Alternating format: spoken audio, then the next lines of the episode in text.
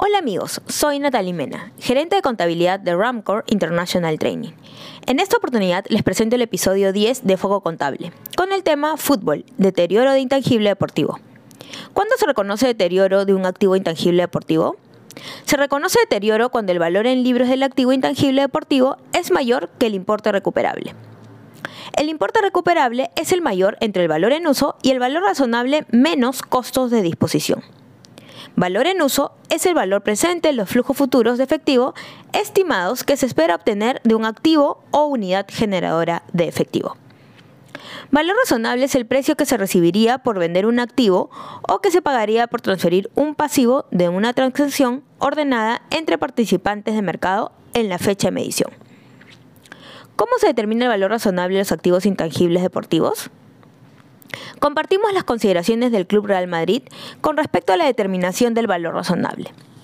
Para el caso del inmovilizado intangible deportivo, el club considera que debido a las complicadas negociaciones que se producen para determinar el valor de mercado en el momento de la adquisición del inmovilizado deportivo, la inexistencia de un mercado activo y transparente las dificultades existentes para determinar transacciones similares y los cambios significativos que se pueden producir de un día para otro en el valor de mercado como consecuencia de resultados deportivos y o lesiones.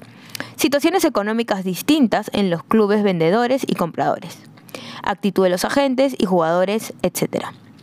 No es posible determinar con carácter general, de manera objetiva y razonable, el valor de mercado de cada uno de estos activos, hasta el momento en que se produce la venta efectiva de los mismos.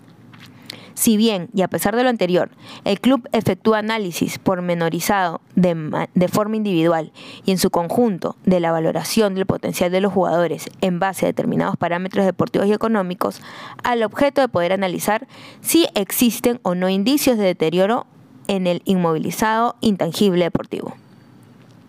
En caso de que existen indicios claros o evidencias objetivas de deterioro, la dirección del club estima los importes recuperables en base a la mejor información en la fecha de formulación de las cuentas anuales, efectuándose las correcciones valorativas correspondientes.